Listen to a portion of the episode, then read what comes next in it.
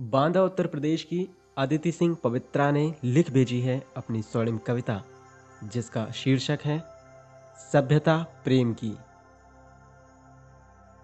चाय बनाते हुए गुम हो जाती हूँ अक्सर तुम्हारे ख्यालों में। कभी कभी तलाशने लगती हूँ युगों युगों से चली आ रही सभ्यताओं में चाय के अवशेष। मेरी तलाश अधूरी ही रह जाती है, हर बार लगता है सभ्यताएँ भी अछूती ही रह गई हैं चाय से। फिर मैं टटोलने लगती हूँ प्रेम की सभ्यता को।